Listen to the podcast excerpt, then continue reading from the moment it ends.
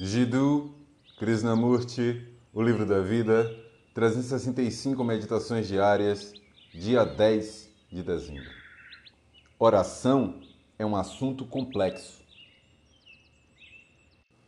Como todos os problemas humanos profundos, a oração é um assunto complexo e não se deve ter pressa para abordá-lo.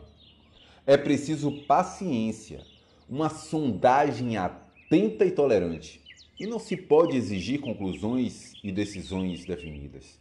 Se entender a si mesmo, aquele que reza pode, mediante sua própria oração, ser conduzido à autoilusão. Às vezes, ouvimos as pessoas dizerem, e várias têm me dito, que quando rezam, para o que eles chamam de Deus, para coisas mundanas, suas orações são com frequência atendidas. Se elas têm fé, e dependendo da intensidade da sua oração, o que elas buscam, saúde, conforto, bens materiais, finalmente conseguem. Se uma pessoa se entrega à oração para pedir coisas, ela produz sua própria recompensa.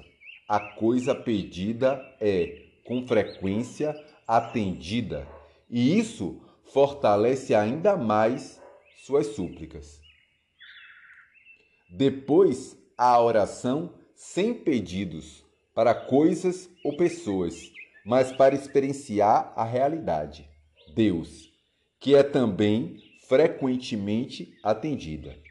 E há ainda outras formas de oração petitória, mais sutis e tortuosas, mas não obstante suplicantes, implorantes e de oferecimento.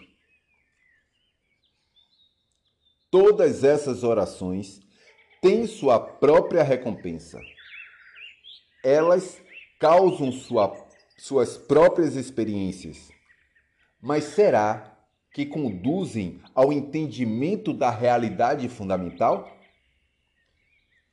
Será que não somos o resultado do passado? E será que não estamos, por isso, relacionados com um enorme reservatório de avareza e ódio como seus opostos? Certamente, quando fazemos um apelo ou oferecemos uma oração petitória, apelamos para esse reservatório de avareza acumulada que traz sua própria recompensa e tem o seu próprio preço. Será que a súplica a outra pessoa ou a algo externo proporciona o entendimento da verdade?